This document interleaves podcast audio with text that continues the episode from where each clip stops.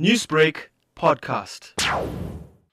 I completed my MBA in uh, 2017 on the analytical traits of Asian business people in South Africa. I started uh, doing further investigations and to see whether this trait has changed. So we had this uh, second conference which is coming up on the 7th of March. Post the first conference which we had last February, there was no change. They haven't really changed. They have still got the old perception of, you know, they've got no clear lines of control. And there was a lack of organizational structure. Because what happened was that mainly Asian businesses, what they do is that they control their businesses very patriarchal scale from the first generation. The second generation follows the lead of the first generation. When it comes to the third generation, it's free for all because they do not know, they do not feel, they do not go through those hardships of the first generation of putting the business together. Because the first generation put the business together because it was all about need.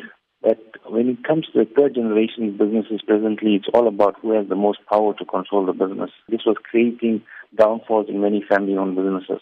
And the second main issue that came out of it was the lack of governance.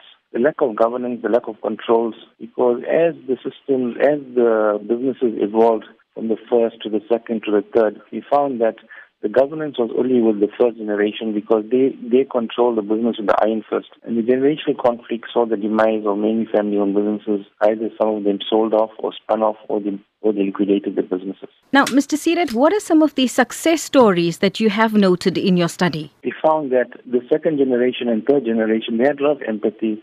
They looked at building uh, capacity, putting in a governance process in place. They've sought outside advisors on how to put systems in place.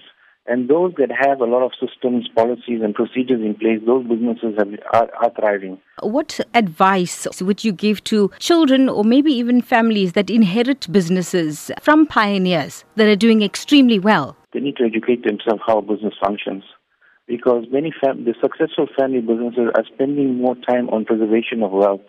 Be educating them on how the business functions from A to Z. Example, who, what, who are the stakeholders, who are the key partners, which are what drives the business. Is that type of business education that's required, and they are educating their family members around this type of education.